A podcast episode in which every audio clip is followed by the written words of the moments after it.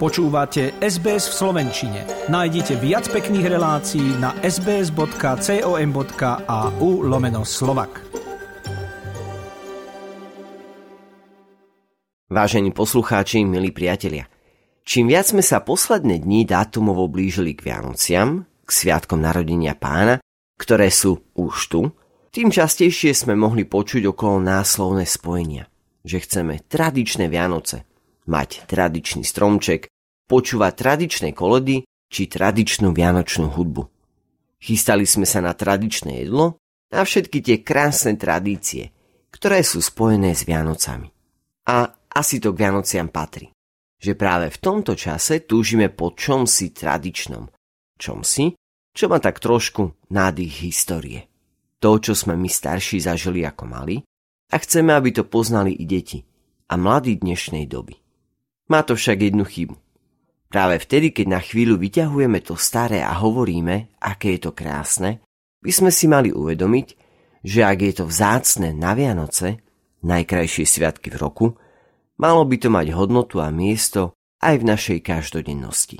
I preto si spoločne želajme a vyprosujme, a je to i moje prianie vám všetkým, aby sme tú skutočnú krásu Vianoc, krásu tradície, skutočný zmysel ktorá je v nich už stáročia ukrytá, teda nehu Božieho dotyku, blízkosť Božej dobroty a radosť obdarovania, ktorá bola v Božom pláne, objavovali a zo svojho srdca prinášali do tohto sveta.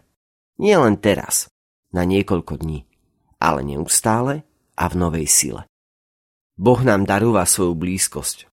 Obdarúva nás svojou dobrotou a to prináša radosť do nášho života.